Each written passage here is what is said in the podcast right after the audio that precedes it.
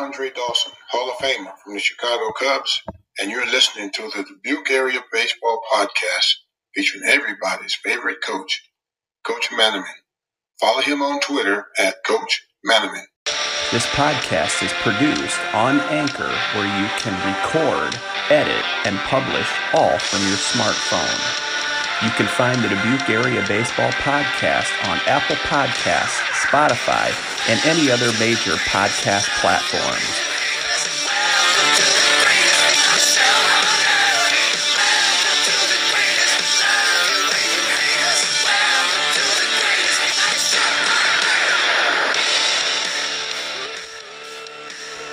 Stepping to the batter's box. Welcome back and thank you for joining us on the Dubuque Area Baseball Podcast. This is everybody's favorite coach, Coach Manaman, and this episode is sponsored by the Chief Bat Company out of Manchester, Iowa. Find them on Facebook. They do fantastic work, customized wood bats, perfect for your off-season training. This next sponsor, it's crazy because our upcoming guest is actually wearing a hat of theirs right now as I speak to him is Dugout Sports. Jay Wannell, and he is a Wartburg grad, and his facility is doing amazing things in Fairfax, Iowa. Find them on Facebook. They have had some of the top pros in the area train there, such as AJ Puk from the Oakland A's, Mitch Keller, who had a stellar season from the Pittsburgh Pirates. So look up Dugout Sports in Fairfax, Iowa. Our guest today is from Wartburg College, and we're joined by associate head coach who is a three time all conference selection, pitcher of the year, and one of the greatest Wartburg Knights of all time, Coach Ryan Doty. Welcome to the Dubuque Area Baseball Podcast. Coach, I appreciate you having me on here, and like I said, looking forward to, to discuss some baseball stuff here. This is this is going to be some fun. I know uh, Tyler Soigling reached out to me, and he was excited about some of the guests that I've had on. He said a lot of them came from the Dubuque Brewers organization, so he's he's glad to see that that organization in the independent league is repping pretty well here. Yeah, yeah, it was a lot of fun years in, in the independent league with the Brewers. Ryan, currently you're the associate head coach at Wartburg College under Coach, coach Holtz. I want to talk about the journey that led you to Waverly. What years did you play and prep at Hempstead High School? Yeah, so so my freshman year was summer of 2006, um, and was one of the, the best times. Um, actually, my four years at Wartburg at, at Hempstead was was a great four years, and and got to, to you know become friends with a lot of good baseball players. But um, like I said, I started my freshman years in 2006, and I graduated in 2009. And you played for retired head coach Tom Witry and current head coach Jeff Rapp. How did those guys help develop your game while you were at Hempstead that later took you on to be one of the top players in Wartburg history? Yeah, um, I mean, I think it was two very different styles of how how that kind of came about. Um, you know, both very very uh, good baseball minds. Um, I actually grew up, you know, watching Coach Rapp. He had played with my dad for a number of years, so you know, got to know him that way. And then obviously Coach Witry, um, you know, taught up at Jefferson where I went to middle school at, and you know, I knew him through that side of things. But you know, with with Coach Witry, it was kind of you know building that mentality of of you know any anytime you step on that field, it could be the last time you step on the field. Um, and just kind of having that mindset of uh, no one's going to outwork you, no one's going to outplay you. You know, you just kind of have that mentality that you know you're gonna you're gonna be successful. Um, and then in terms of the uh, Coach Rapp side of things, is you know was just a, is a is a very very good baseball mind, and and kind of got to the point of of you know working through fundamental things that you know when you come through independently little league that you know that next step up to, to high school baseball doesn't matter if it's going into freshman or your or varsity. Um, you know, it's a big step up, and and, it, and it's that way in terms of every every kind of class jump off through. So um, again, was very fortunate to get to to play for both of those guys, and, and and learned a lot in that time. But you know, again, like I said, my time at Hempstead, you know, I got to work or, you know, be coached by a lot of, a lot of good individuals. I mean, Brian Pins coached my freshman year. Uh, you know, Kurt Deutsch and, and the late Grant Boat, uh, got to learn a lot from those guys. And then, you know, when I got to the varsity level with Coach Rapp and Coach Witry and actually Coach Deutsch had come up to the varsity level with that class as well. So just, I just think about the things that they did to impact my life and was something that, you know, made me kind of want to get into what I'm doing for a career now. I think what Coach Witry did that you don't see a lot of head coaches do is is Coach Witry his staff was handpicked by him and he pretty much told everybody you're coaching here and this is what you're working on and right. and he kind of would take a back seat yes he was the head coach but Coach Deutsch did the pitching. Coach Rapp did the defensive calls and, and took the third base coach's box. And and a lot of times you don't see that um, in high school. A lot of times you really mm-hmm. don't see that. It seems like a lot of times coaches or or managers are control freaks and, and they want to control everything. But you had some great coaches there at Hempstead. How did they prepare you for life? And also, how did they prepare you for your current coaching position at Wartburg College? Yeah, and I think you, you know you kind of hit the nail on the head in terms of that. You know, Coach Witry knew uh, the strengths of the of his coaching staff, and it was kind of one of those things of it's your it's it's Coach Deutsch has got the pitchers and you're in charge of them. You know, I trust the decisions that you make with those guys. You know, you're around them every day, and I think that that's something that really benefited uh, you know our program um, a lot. Um, and that's something that I think, you know, like you said, at, at, the at the high school level, as it's become so, um, you know, dominant, they want to have control of everything. Well, you know, you don't get your eyes on every every kid during a practice, and that was something I think that was definitely very beneficial for our for our success that we had. Um, but like I said, all all those coaches had, in some way, shape, or form had an impact on my life, and and understanding that you know when you when you coach baseball for the love of baseball, but you coach baseball or you coach athletics in general because of the relationship you make with with players, um, and and kind of like I said, the impact you have on their lives, you know, later on. You know, doesn't need to be doesn't need to be an impact in terms of a baseball experience, but in terms of just you know, again, getting older, becoming uh, you know a, a an adult um, is something that you know I, I, look back and think about the things that I learned and you know under those guys' guidance that you know again has gotten me to where I'm at now and understand that that you know it, it takes a lot to be be a, a, a coach um, and it's something that can be very very difficult at times but it also can be one of the most rewarding things that you know you can experience in your lifetime because like you said here I get you know phone calls or text messages or, or, wedding invitations from former players and, and you talk to their parents and they, you know, they talk about the, the impact you had on their son's life is, is more rewarding than, you know, the wins you have or the records you break and things like that. I mean, those are, those are memories that you, you take with you and keep for, you know, a long time.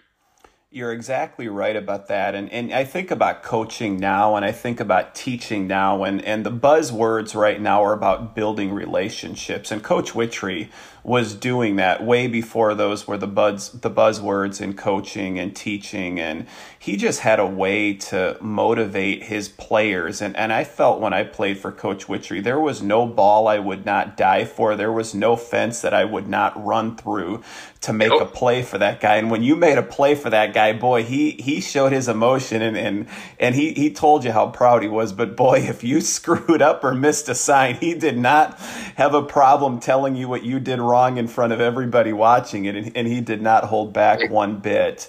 Now we do know exactly, and, and, and, kind of like on that, like you said, is you know it's it's you know you made a good play, and he's the first person the dugout to to congratulate you. You know he's beaten you know eight, 17, 18 year old you know kids out of the dugout to come congratulate you on a great play, or or like you said, you miss a sign or you do something wrong. He's not wasn't afraid to tell you you know what you needed here. Um, that's something I think you know as a coach is important to do. You need to be the one to, to guide somebody or guide a, a student athlete, and but you also or correct them when they make mistakes. But you also need to be the first one to you know congratulate them or, or give them praise on something they do that's that you know is successful. You're exactly right. And nobody ever questioned his passion for the game, questioned if, if he wanted to be there at all. Now, Coach Witry is, is an over the top personality. That would be that would be an understatement. And we were talking um, off camera about Coach Witry's stories. I mean, we could devote an episode three hours long just based yep. about Coach Witry's stories. But if you think about your favorite Coach Witry stories over the year, which which one or two would you pinpoint as being yours? The the one that that we still talk about today when I when I get you know back with buddies that I graduated with is it was actually my junior year, um, and as you know at Core Field, whenever whenever it rains, everything washes down that hill, and the the field becomes a little bit of a mess. So I remember we played that Friday. I believe we were playing City High. And at the time, I think they were ranked number one in the state and we it rained for two days prior to it, and we're out in the outfield with Shop-Vac sucking water up and taking bucket full of water out of the out of the outfield and trying to trying to get the field ready to play that afternoon. It wasn't and it wasn't like oh you're not playing today you can help out. It was it didn't matter if you were a starting pitcher or you were number 25 in the roster. It didn't matter. You were out putting the work into getting the field ready. And I remember, like I said, we played City High that night. Ended up sweeping City High at home, and we were we were all sorts of excited and, and, and happy. And, and then the, the worst thing was, is, is that weekend, Saturday and Sunday, we got more rain. So Monday morning, we're out again, shot back in water off the field. This time we had Iowa City West coming in. And we may have played two of the worst games that entire year. Um, and it just happened to be against Iowa City West after the amount of work you put into the field. And, and I remember getting done with the game and we're out in the outfield and, and Coach Coach uh, Witry's kind of giving it to us, and, and Coach Rapp and Coach Deutsch are standing behind him. And Coach is he's just going on his rampage here, all, and all of a sudden he goes, you know, we got guys that are more worried about where their cookies are at. And kind of, everyone's kind of looking at you like, what are you talking about cookies? And he goes, so you know where your cookies are? He goes, they're in your freaking socks. Yet he may have threw a different F word in there that uh, I don't know is is good to say on here. And and everyone kind of looked at each other like, I'm not sure what he's talking about. And Coach Deutsch and Coach Rapper behind Coach Witry turned around and they're laughing. You can see them, they're just shaking, they're laughing so hard. So everyone's trying to hold their laughing as he's just going on his rampage. Nobody knew what he meant by it. Cookies in the socks, and it was it was one of the most funny things. And but again, I was I was so scared because he was just he was just laying us, and he he is not the one that's shy to, to lay into. Like I said, when you do things wrong, and and he was definitely. Uh, on his high horse there with with giving uh, giving us, I guess, a, a, a tongue lashing and and like I said, for us to sit there and try to hold our laugh, and as two of our assistant coaches are standing behind him trying to hold their laugh in. But again, it was that's the one story. Like you said, we could, I could go on for hours about the good, the, the funny things that, that Coach Witry did, and, and all it was because his passion for baseball. I mean, it's it's hard not to want to play for a guy like that. Um, but like I said, when, when I come back and when I meet up with buddies that I graduated with, that's got to be the top story that ever, that gets talked about, you know, every single year.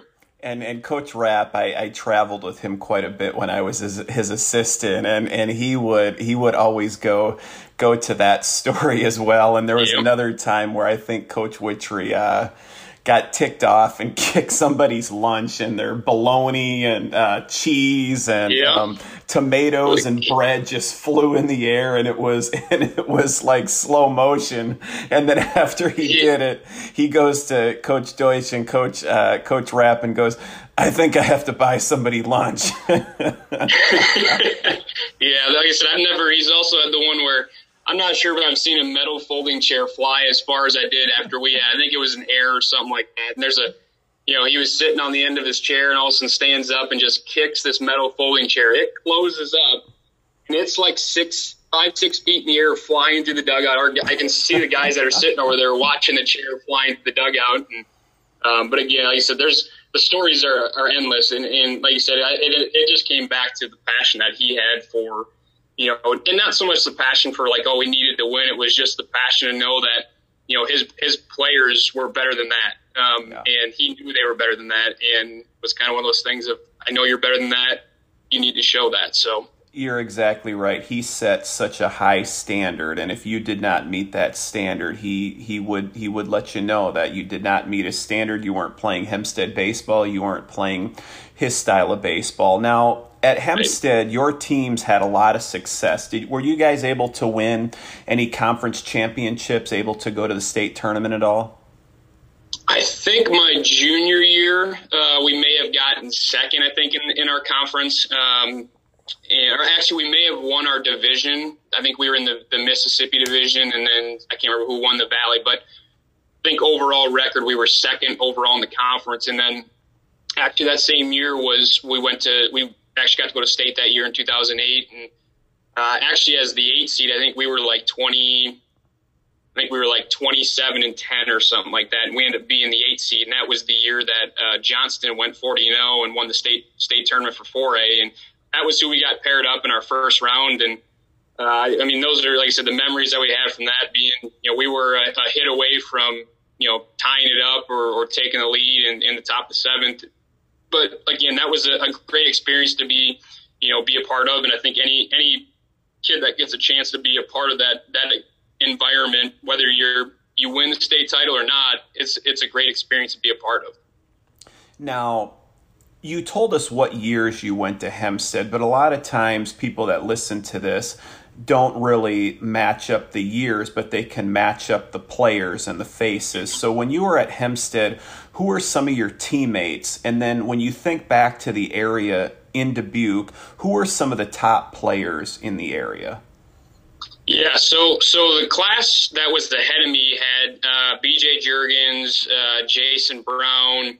Um, trying to think who else was in that. Chris Johnson was in that. Nate Eubanks. Um, there was, you know, they were they were a class ahead of me that I was uh, fortunate enough to play with for actually two years with them. You know, my sophomore year as well. But um, you know, within my class, it was you know Matt Knobel and, and Ben Cottrell and and the class below me had, you know, Alex Timmerman and, and Andrew Redman and um, John Reed. I mean, there was a lot of good baseball players, you know, within our within our the three year class period, kind of the class above me and the class below me. Um, and then kind of throughout the throughout you know the Dubuque area, Jeremy Girardi that played at, at senior was was very good. Um, you know Brian Callahan at, at Wahlert.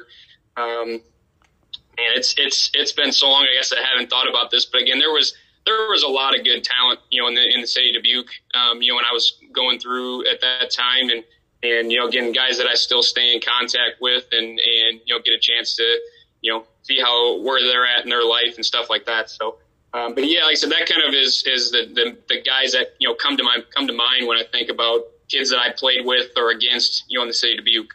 And when you hear those names of those Hempstead guys, I mean, that was a six stretch, a six year stretch run where they made some uh, amazing runs and, and set some records and took a lot of trips to the state tournament. While you were there, did you collect any individual awards? I may have been conference, second team, all conference, maybe. Um, not a lot. I would say it was it was yeah, and actually, the MVC in that time, which is it always is, is a very strong conference. We had a lot of guys that you know in that year in terms of Scott Shevler and and Pat Christensen and and you know a lot of guys that were very very uh, good baseball players. So uh, for you know winning a winning a, an award as an all conference player in the MVC doesn't matter if it was then or it is now. I mean, it's it, it takes you know you've got to have a good season to be able to win some of those awards. And and like I think I may have gotten a second team all conference something like that, but nothing too too crazy or or um, big, I guess. Now a two part question before we get into your college career and, and your coaching career for the Wartburg Knights. What would be your greatest memory while playing at Hempstead if you could pinpoint one? And then if you could have one redo moment that you could relive and, and do it all over again and have a different outcome, what would they be? Well, the funny thing is, is actually both of them are the, about the exact same thing. So uh, the first, I mean, the, the greatest memory obviously was getting a chance to go play, you know, in Principal Park and um, and actually, like I said, playing in that pro stadium was was without a doubt one of the best memories that you know that I can I can remember from that time. And, and if there's one thing we could go back and change, would be the the game against Johnston, knowing that you know we were that close to to you know knocking off the number one team in the state. And you know, again, doesn't I couldn't say we would have went on and won a state championship, but you know, again, having that you know, the only loss they would have had all year being to us and us being the eight seed and, and continue along in that in that you know, state tournament would have been, you know, one thing I go back and change. And, you know, again, whether that has something I had control of or not, it was just, again, it was something that, you know, with the, with the year that we had and the, the amount of uh, quality baseball players we had that we were so close to being able to, to continue along at state and, and be, you know, one hit away from, you know, tying it up. And, and, and actually in the time was, um, Andrew Redmond was a guy that was at, at the plate. You know, I think that year it broke the doubles record for Hempstead. And, you know, as you know, Principal Park's a big stadium. So ball in the gap, you're scoring two and possibly three in that situation. And, and like I said, we played as about as good as we probably could have against a, you know, really strong Johnston team. And did Andrew Redmond start that game on the mound? No, he started, uh, actually, Yes, I think he did start the mound on the mound that game because I, I, think he and then I think it was uh, either Chris Johnson or Nate Eubanks had come in after him to, to, to finish the game up. I'm not 100% sure if it was that game, but I remember at Coach Wittry's retirement party, we were watching a game from the state tournament, and Red was on the mound, and mm-hmm. he had a, a questionable call. A lot of people will say it was strike three and it was called a ball. And then the very next pitch, there was a base hit that may have scored two runs that, that gave the other team the lead. I'm not sure if that was Johnston or not. It could have been. Um, I, I, am not 100% sure on that, but I know, like I said, there's it, we had actually in that game against Johnston, there was a, a few questionable calls, you know, from from us offensively as well that didn't go our way, but that's baseball. I mean, as you know I mean, those are things that you can't control, and you just have to on those things. So. Yeah, you're exactly right. It, it, it is baseball. After you left Hempstead, you found your way making waves on the campus of Wartburg College in Waverly, Iowa. What was it about Wartburg that made you feel at home? Um, I, I've been fortunate enough in my time of playing through youth baseball and at, at, at Hempstead, uh, being a part of, of successful teams and, and understanding the work ethic that goes that goes in each day to to be successful. And that was kind of what I had got when I took my visit to Wartburg And, and I looked at a lot of schools, um, you know, and it was hard. It was hard for me to to go away from Dubuque and leave, you know, Loras, uh, being that I, have known Coach Tebon since I was, you know, six, seven years old and been to every one of his camps. And, um, you know, it's one of those things that was very difficult for me to do. And, and, but it was just, it felt like Wartburg and everything that, that kind of came with that package was, was definitely the right fit for me. And, and ultimately it was a little bit to get away from, from, you know, mom and dad and get on my own a little bit and, and get away from Dubuque and, in a, in a, in a, I guess in a small way is kind of go to a place that, you know, had no idea who I was and kind of, you know, recreate an image in a, in a town that, you know, was not my hometown. Um, and that's really, like I said, what kind of, what kind of got me to Wartburg and, and made me fall in love with the place. Would you have ever imagined when you stepped on there for your campus visit. I'm just throwing out 10 to 12 years later that you'd still be there, still with the baseball program, still coaching? You know, the funny thing is when I when I came into college, I I know I, I wanted to be you know, in the business field and and be an accountant and this and that. And then I took my first accounting class and was like, you know what? I don't know if I could see myself sitting at a desk and, and doing that all day. I wanted to be be out, be active, and and you know fortunate, fortunately enough for me, me being active here on campus was, uh, you know, being a part of the baseball program. So uh, if you would have told me that 10 years down the road that I was still here, absolutely not. Um, but I also say that, you know, I'm very fortunate that I am still here and, and get to be around, you know, such a, a dominant and you know, well-known uh, athletic department and, and the guys that, you know, we bring in year in and year out, you know, make my job of going to the field every day or seeing them walk in the halls, you know, a whole lot more enjoyable. Now, when you were a player at Wartburg, you were a two way player, which in college is kind of unheard of. How does a college player and college coaching staff make that work? It's a little bit of a balancing act. Um, you know, the good thing is, is when you get into the fall settings, you know, our falls, the way they're set up, and um, you know, the fact that we've got lights at our facility allows you know, for guys to be able to kind of do both of them. Um, and then obviously as we get through our, our fall and our off season, you know, going into our spring, you know, we know we've got a good feel if this, you know, a guy's going to help us more on the mound or he's going to help us more as a position player that, you know, we want to make sure we're focusing our time, you know, where it needs to be. more focused at. Um, but it's definitely something that you know we've been able to to do at a pretty good rate here. I guess been very successful with it. Um, but you know, even the even the fact of being a starting pitcher as a and a position player is you know tricky. Um, a lot of times you see guys that are position players that pitch are relief guys or you know closers or things like that that you're talking about an inning or two innings here and there where you're not talking about you know going seven innings in a ball game and then playing a, a position the other three games that we played. So um, it's a balancing act, but it's something that I think we've done for a, a, long enough time and, and had enough guys that have done that that we've got a pretty good feel of how we balance that and making sure that most importantly, our guys you know got to stay healthy when they do that. Um, and that's that's the the part that can be a little tricky at times. And you know it's it's just you know monitoring those things as as guys go through our fall and our and then our spring season. And I do want to read your bio from when you were at Wartburg so people listening to this know that we just don't have schlubs here on the Dubuque Area Baseball Podcast. We, we bring in people that know their stuff because I don't know very much about the game. But while you were at Wartburg as a player, you were a three time All Conference selection, Conference Pitcher of the Year, and you rank in the top 10 in many different categories while pitching for Wartburg. You're the program's all time leader in strikeouts per nine innings, 20 wins on the mound with 207 innings pitched, which ranks 10th and 9th in program history. You have a career ERA of 2.46, which ranks fourth all time. You are also in the top 10 in six other career categories on the mound. Once you held the record for most Ks, 13 in a in a game, which you did twice, which was broke by Dylan Gatto. Go back and listen to his episode if you missed it. And you are also the single season record holder with 104 strikeouts in your junior season. Now, when I was prepping for you and I was pulling your stats, I, I was pretty dumbfounded because I remember coaching in the area while you played at Hempstead, and I don't ever remember you being a pitcher.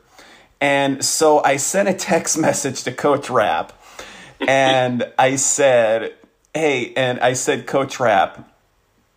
Um, I asked him if you were a stud pitcher in high school, and I completely missed that, or if you were a late bloomer. And Coach Rapp gave me permission to use this quote, and this is his direct quote. He said, He was always really good and had a great senior year for us. We definitely underused him in high school. He always had great command and a really good changeup. And Coach Rapp, I know you're listening. That is a direct quote. Coach Rapp sometimes gets upset because I will exaggerate his quotes um, or or make them sound a lot more um, bigger than what they were. But exact quote from him.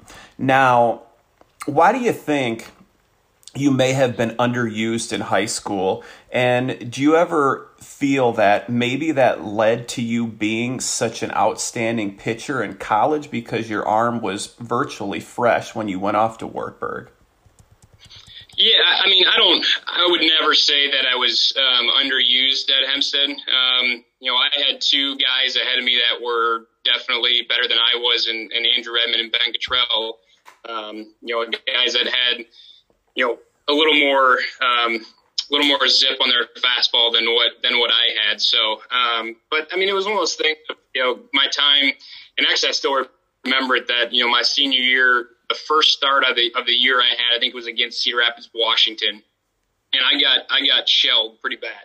Um, and I remember the last the last pitch I threw ended up being a, a, a bomb that almost hit the uh, the apartment complexes across uh, Pennsylvania there uh, by by Chad Christensen. So I still remember this day. I'm, I'm like, uh, where when he hit it, I, I knew it. It was gone. I was like looking to get another ball, and all of a sudden I see Coach Deutsch coming out of the dugout.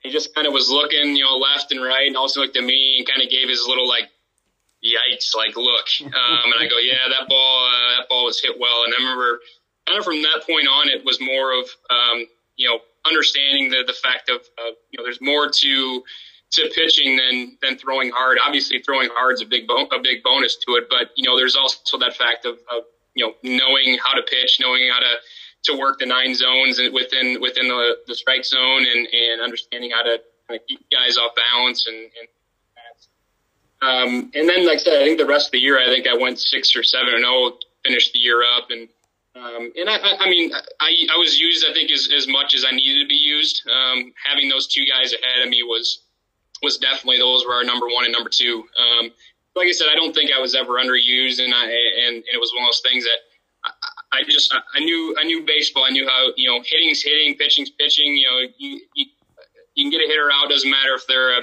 a professional or or you know high school kid. You still got to pitch. You execute pitches, and you and you you know you do what you need to do to get guys out.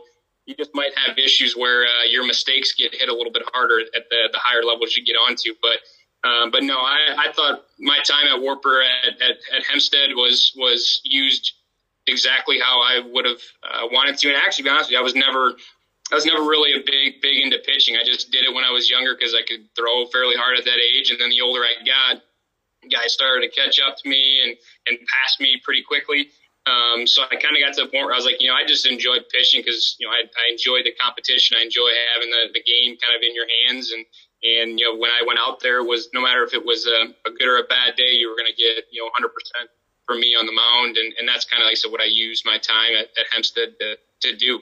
And in true Coach Ratch rap form, he did send me your senior year stats after that text, and you were six and one. I can't remember yeah. what what your other stats were, but then it started to get me thinking, like, how did I miss all those years of you playing varsity baseball and I never once saw you pitch or I never once saw you start. And then it also maybe was one of those things I knew you were a very valuable and strong defensive fielding second baseman. And I know sometimes I've coached where sometimes I didn't go to my best option on the mound because if I put my best option on the mound, then I have to go to my second or third string shortstop where I would almost rather see if we could get some outs without having to do that.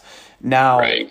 what made you stick it out um, in college to become a pitcher? Because, like you said, you didn't feel you were underused, but you said in high school you had two guys that were better than you, and you went to one of the top teams at the time of the Iowa Conference that is always good, and you made your mark there as one of their top pitchers in program history. So, what made you stick it out? Yeah, um, our, I remember our fall rolled around. Our pitching coach at the time, um, you know, knew. I, I, mean, he knew that I had pitched, um, and sometimes to get through the fall, you have position guys that you're not going to use as pitchers in the season, but helps you know eat up a couple innings here and there, you know, just to get us get you through the fall. Um, and I remember kind of going through it, and you know, I enjoyed it. Um, again, I enjoyed the fact of controlling the game and having the ball in my hand, and and it kind of falling on my shoulders. Um, and I remember going through the fall, and I had a really good fall and enjoyed it.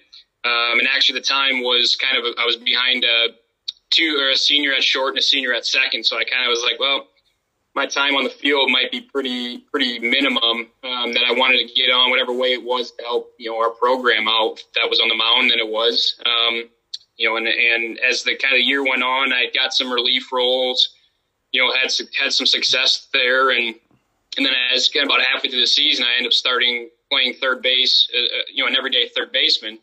Um, so my pitching from that point on kind of went down, went down a little bit. Um, didn't start using it as, it wasn't used as much. And then went to the conference tournament my freshman year and I got the start in the conference championship game against, uh, Buena Vista and went, I think it was like six innings, gave up, I think one run. And then all of a sudden it was, you know, my, my body kind of fell apart. My arm started to get little bit tired, and, and all of a sudden, it kind of the floodgates opened up, and I ended up giving uh, you know quite a few runs up there in that in that outing. But it kind of made gave me a little bit of fire to say, you know, I'm not going to allow that to happen to me again. And and you know, went into my sophomore year and and was one of our starters that our soft or my sophomore year, and then played at second base as well. So.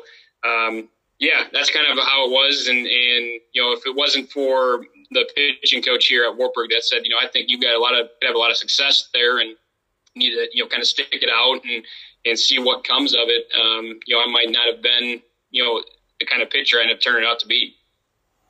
Now, Wartburg can use this on, on any of their brochures to get top athletes in there, but I want to talk a little bit about Wartburg. As a player, you were part of some championships teams. What what makes Wartburg so good? And it's not just baseball. Wartburg is good at everything. They're good at every single sport.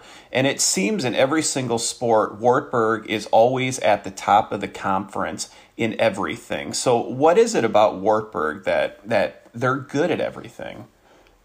Uh, I think a lot of it comes back to, and and you know, I think it's it, it's it's at a lot of places, but I think in terms of top bottom in our athletic department, that it's just that kind of that championship mindset that you know you you, you have come in from day one and, and know that the work that goes in day in and day out to to continue to keep your your program at the at the top of its you know game um, you know is is very important uh, in terms of all of our sports. Um, we also, I mean, again, facility wise, we, we get a lot of support from our administration. That understands that for us to be successful as as a as a athletic department, that you know we've got to provide you know facilities for our student athletes to thrive. Um, and that's something that I think uh, Wartburg's done a great job in my time here, um, more as probably a coach um, than it has when I was a player here. But um, again, the support that we get from our administration and, and from our um, from our president has been you know great in terms of, of allowing our student athletes to have the success that they you know have had year in and year out.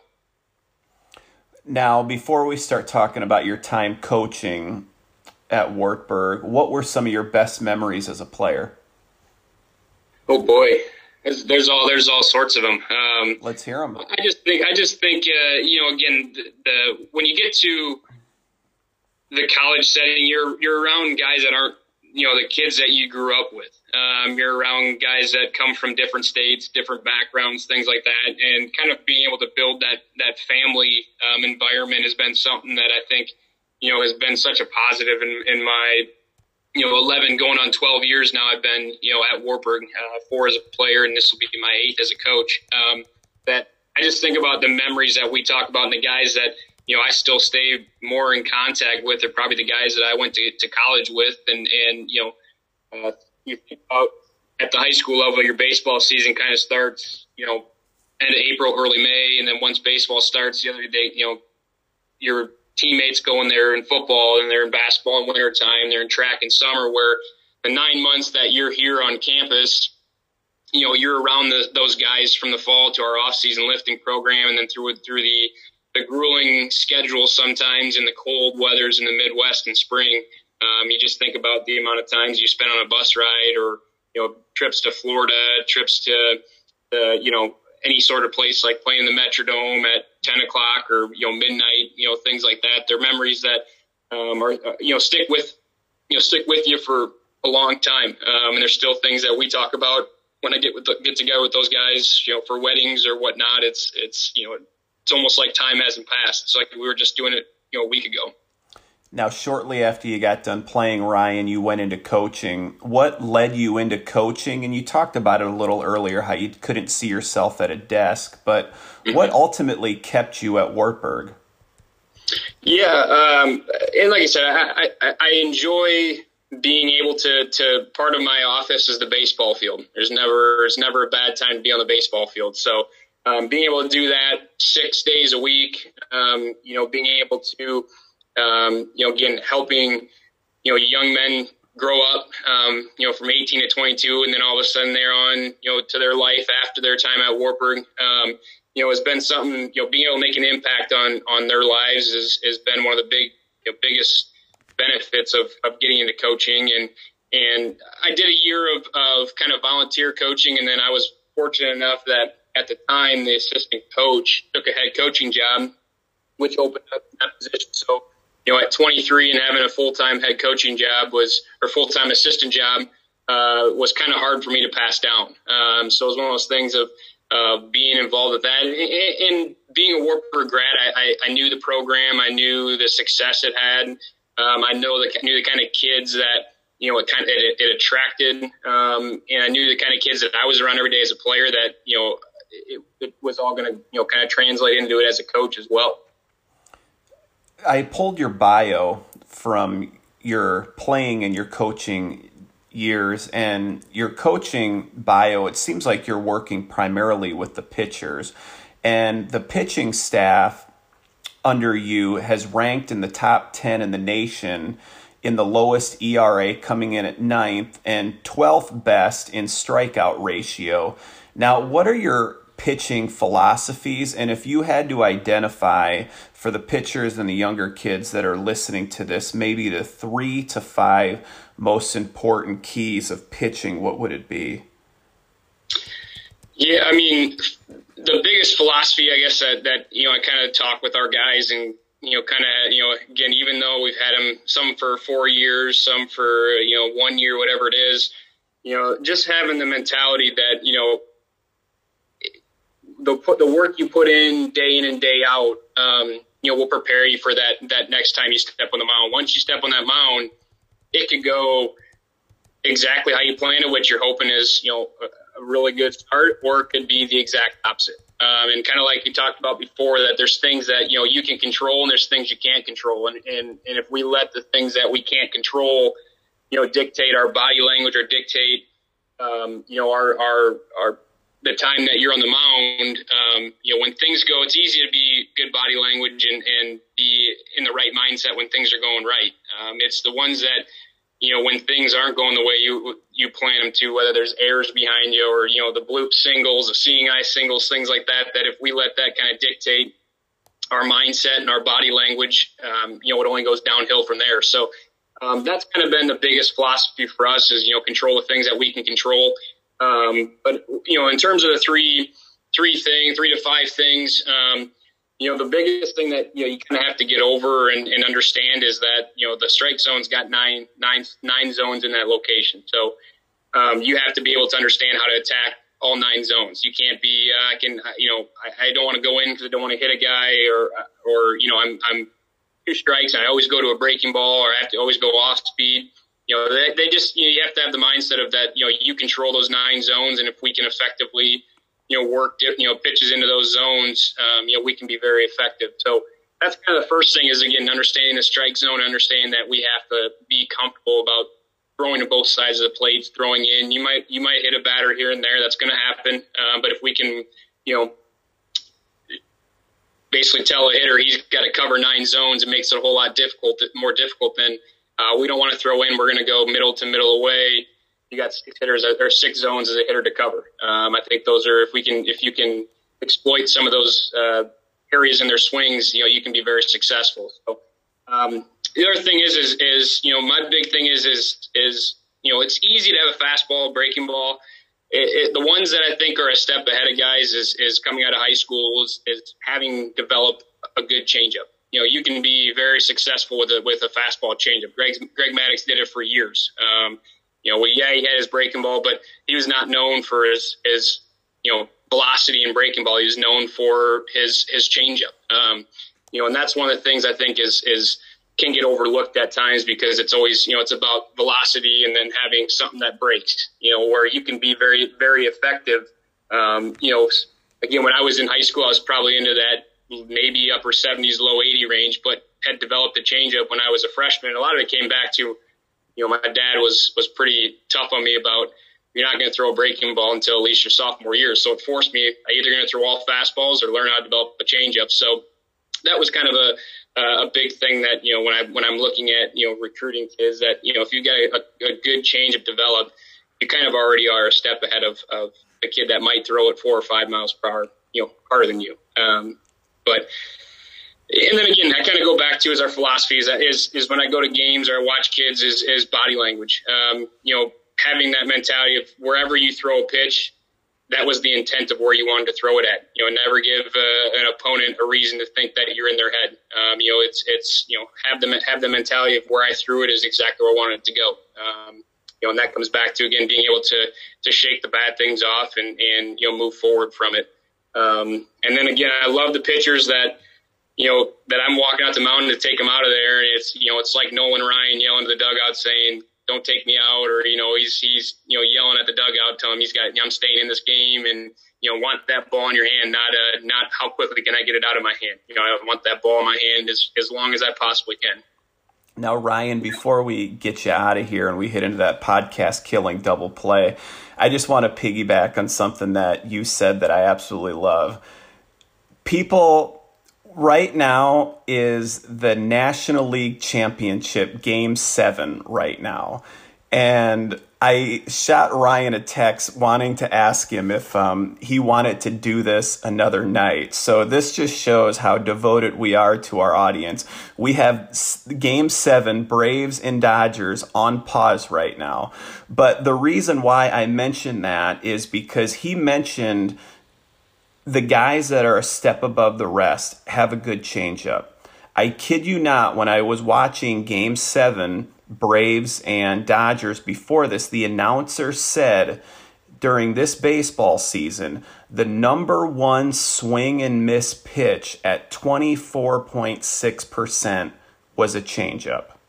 So those guys know a lot more about baseball than I do. Coach Doty knows a lot more about baseball than I do. I just bring the comic relief. My guests, they bring the expert. But take it from him, take it from the announcers that I heard of Gay 7 swing and miss pitch right now. The highest in professional baseball is the changeup. If you don't have one, you're hearing this in the off season. Start developing it. Parents, if you're listening to this and your kids don't, get them to one of our great facilities and start developing developing that changeup. Now, Ryan, I'm going to give you an opportunity here to give you a recruiting pitch. We do have families, we do have players that that listen to this. We even have some undecided players that will be listening to this. Why why should a high school kid consider Wartburg? Why why should a top baseball player in the area go to Wartburg to play baseball?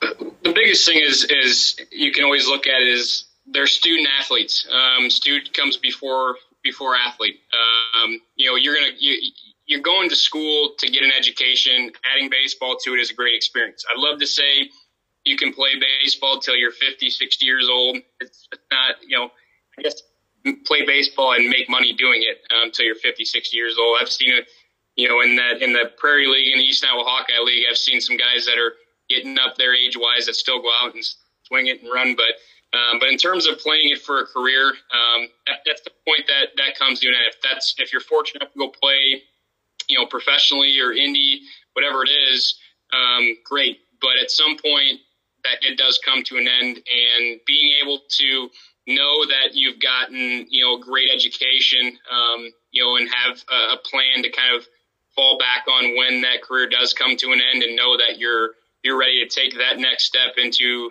uh, your life um, is something that is very important. Um, and like I said we you know we stress the academics are, are the most important here and and you know but we do have a lot of guys that have gone on and done a lot of great things um, from from a career point or career standpoint um, that have went and done you know been great baseball players for for, for us for four years. Um, you know, some went on to be doctors, dentists, things like that, and balanced you know the athletic side of it as well. So um, that's the biggest thing I said is is you're a student first. Um, baseball is a is a bonus to it.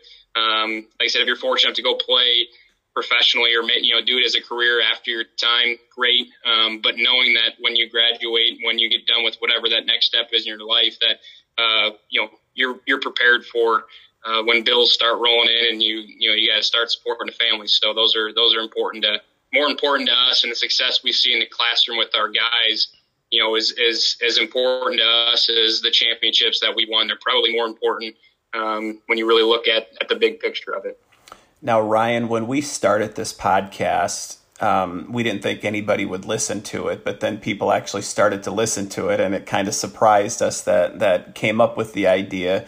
And then we started to make a list of some guests to have on, and and you were on my initial list of guests to have on. And I reached out to you because Coach Spain sent me a text message. And when people start asking me about people, I realize I need to jump them on the list and get them on. And Coach Spain sent me a text the other day from Clarke University. And he said, and I'm going to quote him word for word. He said, You need to have Ryan Doty on the podcast. He has a championship mind that people would benefit from hearing from. Close quote. What is the future for Ryan Doty and his championship mind? Are you actively searching for head coaching jobs where you can run your own college program, or are you thinking of sticking around Wartburg for the long haul?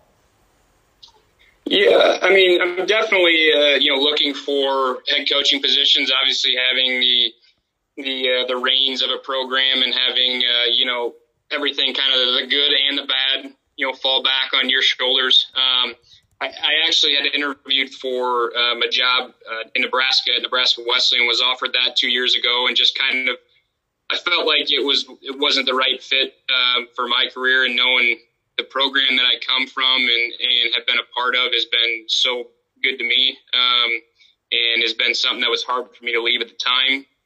Um, but again, I'm, I'm, I mean, I'm always looking, but where I'm at is is is a pretty good place, um, and it's going to take kind of the right uh, the right move to really kind of uh, get me to to leave, um, you know, Wartburg. Um, and I think it always kind of comes back to is you know it's I hate to say that it comes back to sometimes the financial side of it, but um, you know, if it's the right program, um, where Wartburg has been for me, again, I don't, I'm not in the career to, to go make millions and have a big house. It's, it's to be, to be, uh, you know, make an impact on kids' lives and, and, and be able to be, um, you know, remembered for those things as opposed to, uh, oh, your, your win loss record and, you know, things like that. So, uh, definitely, like I said, I'm definitely looking, but again, where I'm at, it's a pretty good fit. And I don't know, I'm not sure if I've got a timeline of when I'm planning on being out of here, if there is a timeline at this point. Um, but again, things that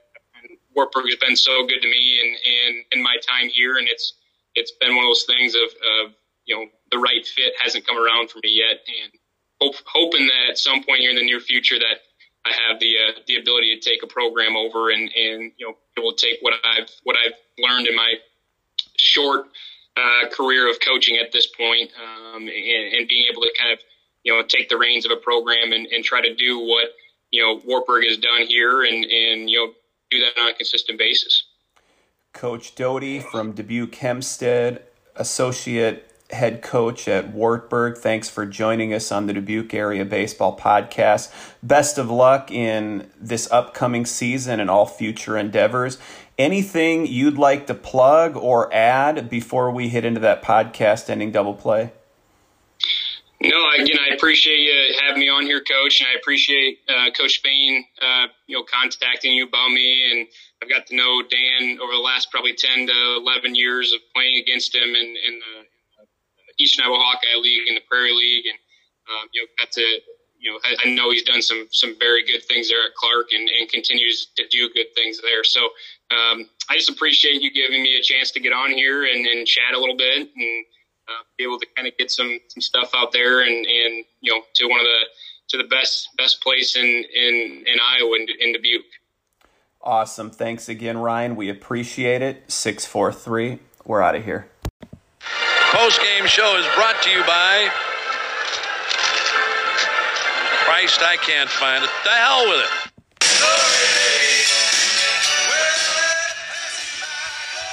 Thank you for listening to the Dubuque Area Baseball Podcast. You can find us on social media, Facebook and Instagram by searching Dubuque Area Baseball Podcast. And you can follow me on Twitter at Coach Manaman. Go to Apple Podcasts, give us a five star review, find us on Spotify, and subscribe.